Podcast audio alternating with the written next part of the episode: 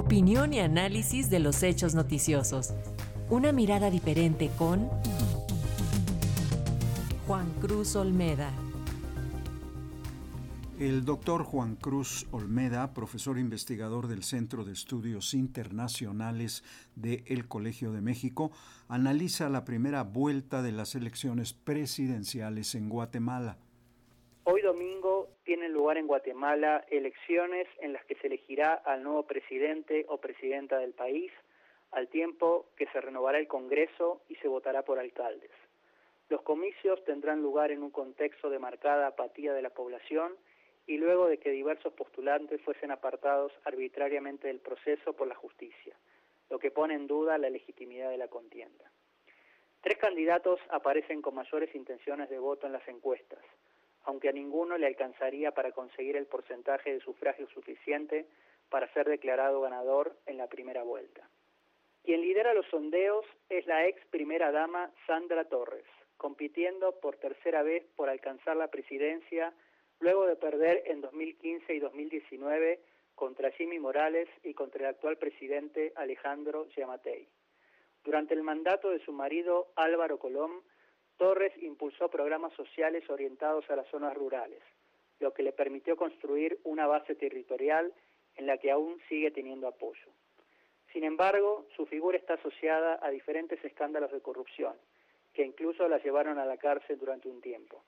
Asimismo, su discurso ha experimentado sustantivos vaivenes ideológicos, ubicándose hoy día más cerca de la derecha.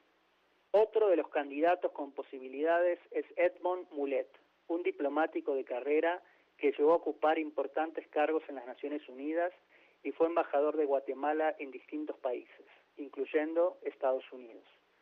Mulet arrastra también escándalos del pasado, siendo el más relevante una acusación en los años 80 de haber liderado un esquema para permitir adopciones irregulares por parte de extranjeros. A pesar de lo anterior, su carrera política la ha construido con un discurso que plantea la transparencia y el respeto a la ley como ejes centrales. Finalmente, la tercera con chances de meterse en segunda vuelta es Suri Ríos, quien tiene su propia carrera política, pero no puede escapar de ser identificada como la hija del ex dictador Efraín Ríos Montt, quien gobernó al país durante un breve periodo en los años 80 en el que se llevaron adelante acciones represivas contra la guerrilla que derivaron en asesinatos indiscriminados. De hecho, en 2013 fue condenado en un juicio histórico por genocidio y delitos de lesa humanidad. Suri Ríos ha buscado plantear que la candidata ahora es ella y no su padre ya fallecido, pero tampoco reniega de sus raíces.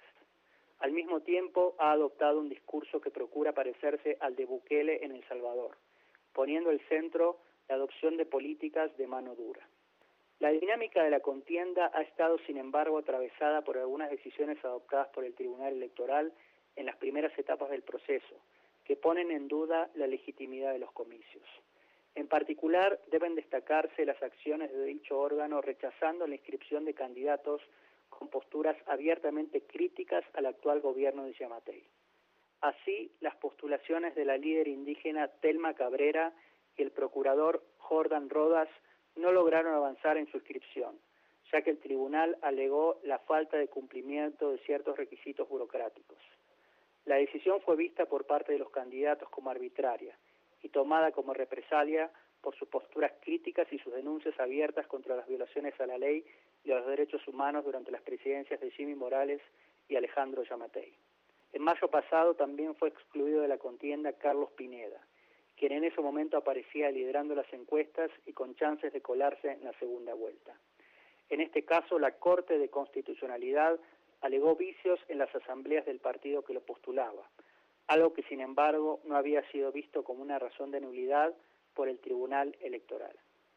Distintos analistas asumen que la postura del Tribunal o de la Corte no pueden entenderse sin dar cuenta de los intereses del actual presidente, quien apuesta a que gane las elecciones un candidato con el que pueda negociar para quedar al margen de investigaciones judiciales luego de dejar el cargo.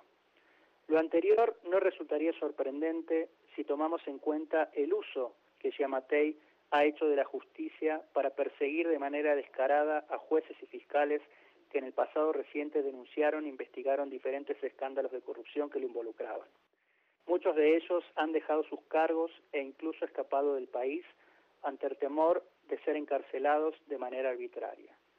De hecho, Jordan Rodas es uno de los casos paradigmáticos de esta lista.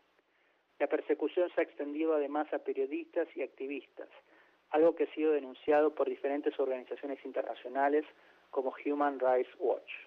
El deterioro de la democracia en el país y la baja legitimidad de las actuales elecciones confirman la consolidación en Centroamérica de un escenario preocupante, en el que la situación de Guatemala no puede entenderse de manera aislada a lo que vemos en Nicaragua o El Salvador. Pactos de impunidad, cooptación de las instituciones y persecución a las voces críticas. Para Radio Educación, Juan Cruz Olmeda, profesor investigador del Centro de Estudios Internacionales del Colegio de México.